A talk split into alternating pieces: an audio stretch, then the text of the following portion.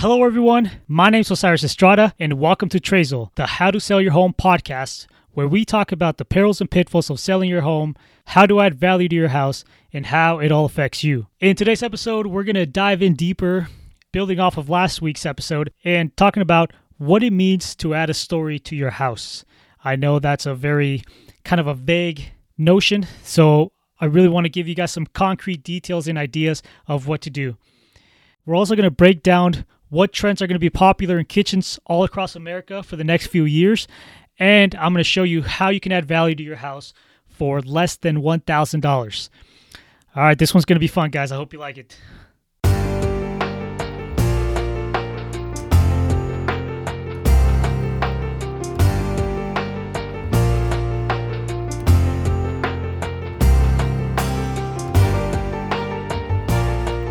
Now, over the last week, I talked to some of you who I know listen to the podcast, and I wanted to get an idea of what issues or topics you might want to hear about, what challenges you might be facing.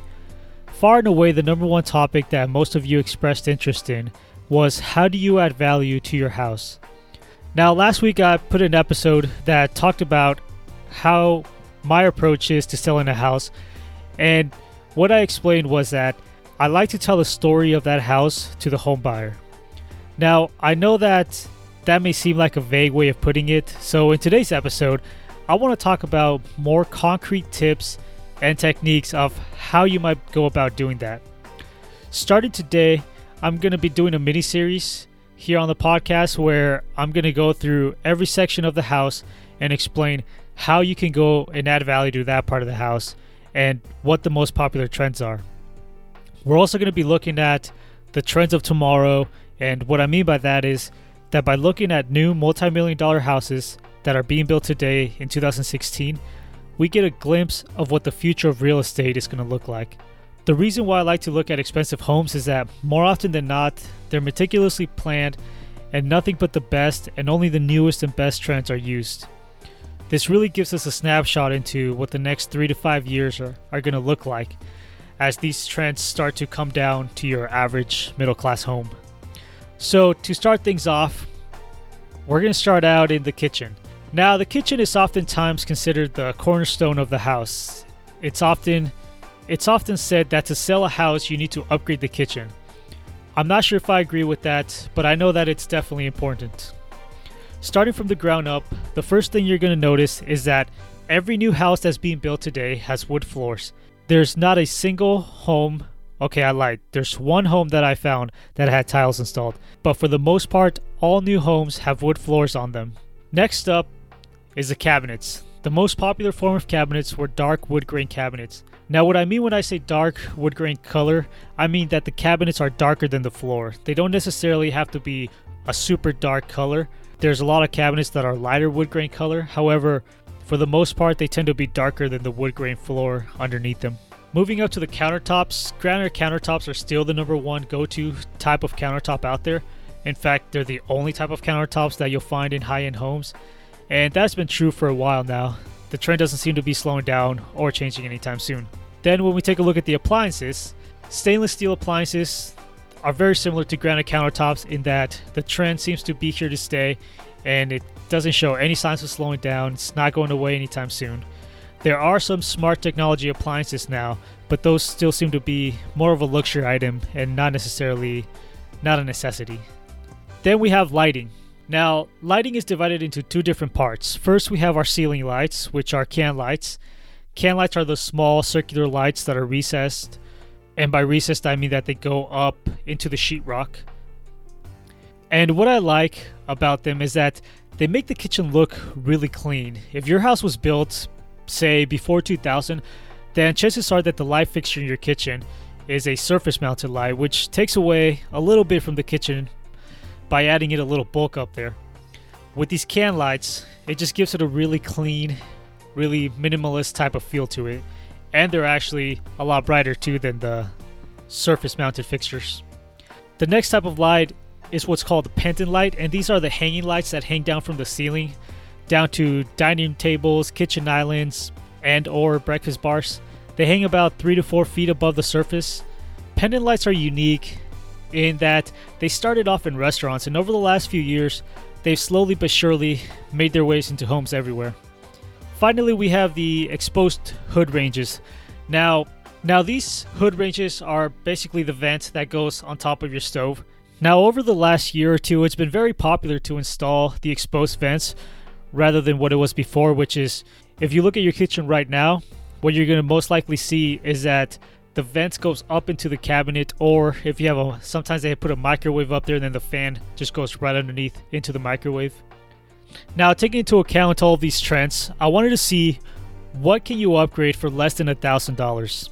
What is it that you could do today that would upgrade the value of your house without you having to break the bank and make sure that you got a good return on your investment? So working backwards let's start with the range hood. Now just by simply buying the vent alone it's going to cost you about anywhere between 200 to 500 dollars depending on how nice of a vent you want i actually debated putting in the vent sometimes it's going to be easy for you to spend less than a thousand dollars but other circumstances it's going to your cost is going to be well in the excess of a thousand dollars everything depends on your current kitchen layout and how much work it's going to take to remove the existing cabinet and whatever's existing in your house right now above your stove top for example you're most likely going to have to do some patching in the wall behind where the range hood's going to go. But if you also have to fix the cabinets or finish the cabinets or add to the backsplash to make it look right, then there's a good chance that you're going to be spending a lot more than a thousand dollars. Your best bet is to call up a contractor in, in your neighborhood and get an estimate from them to see how much it'll cost to install one. That's one of the things that I learned as a construction project manager is that oftentimes when you're remodeling something, it looks so straightforward. It looks like you'll simply move one thing and replace it with another, but in reality, when it's what ends up happening is that there's a lot of small details that you may not see at first, especially if you've never done the work before. And all these little details can quickly add up the man hours and end up costing you a lot more money than you initially anticipated. Now, the next upgrade that you can do for less than a thousand dollars is adding in some can lights to the kitchen.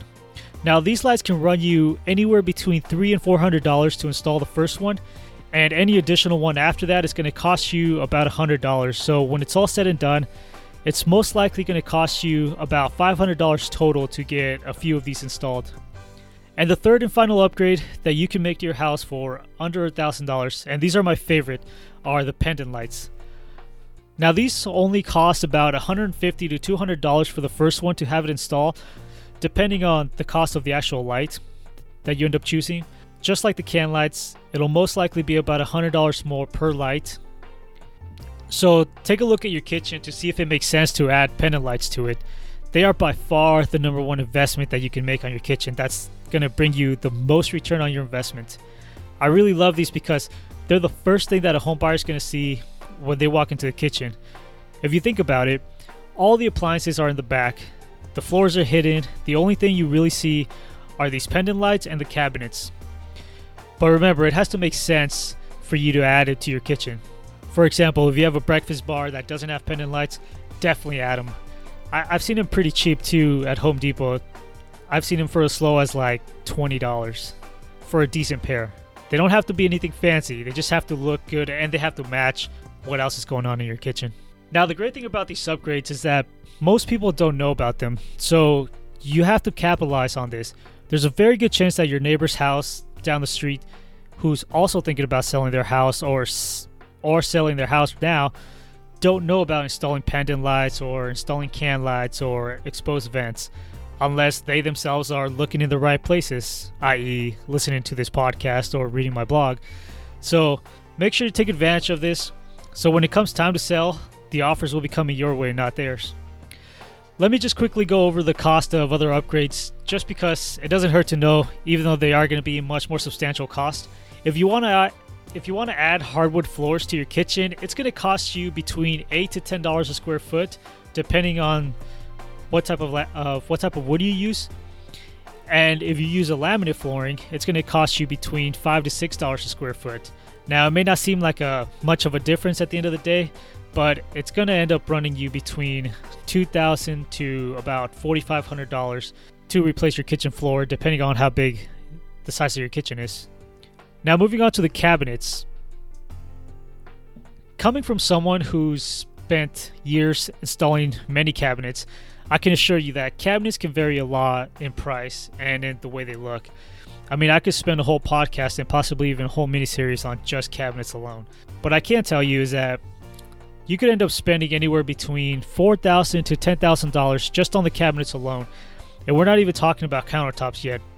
Now, if you want to add a countertop to that and you want to add a nice granite countertop, it's going to cost you about three to five, three to five, maybe six thousand dollars for a good solid countertop, depending on the size of your counter space again.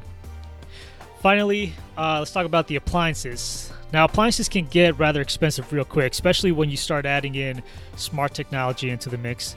Look to spend about a thousand dollars for a good appliance, so like a good fridge, a good fridge, or a good range. One of the rule of thumbs when it comes to appliances is, and whether you should buy a new one or not, is looking at your kitchen and see whether the appliances stand out in a negative way. If the rest of the kitchen looks good and you feel like the only thing really left to upgrade are the appliances, then sure, go ahead and buy some. Otherwise, in most cases, I wouldn't worry much about that. So there you have it. Three simple upgrades for less than $1,000 that will significantly boost the value of your kitchen. Remember, looking at these trends is a snapshot of what the future of home building is going to look like for the next three to five years. So make sure you capitalize on these trends and take advantage of them while you still can. It's what's going to differentiate you from a similar house down the street in the same exact price range. Hey guys, thank you for listening to the show. Now, before you take off, I want to ask you for a huge favor. If you have a real estate related question you want answered, email me at osiris at trazul.com. That's O S I R I S at trazul.com. T R A Z U L. You'll have a chance to have your question answered right here on the show. I personally read and respond to every email that comes through, and I want you, the audience, to shape the narrative of the show. Whatever it is that you're struggling with, I want to help. Thank you so much in advance for that. It really helps out a lot. Once again, my name is Osiris Estrada, and this is Trazul, the How to Sell Your Home podcast, where we talk about the perils and pitfalls of selling your home, how to add value to your house, and how it all affects you. I'm a real estate agent in the Puget Sound area working with Fathom Realty. If you're thinking about selling your house and want to hire me, feel free to call or text me at 425 280 1880 or email me at osiris at trazul.com. That's O S I R I S at trazul.com. Thank you once again from the bottom of my heart for being here. I really do appreciate it.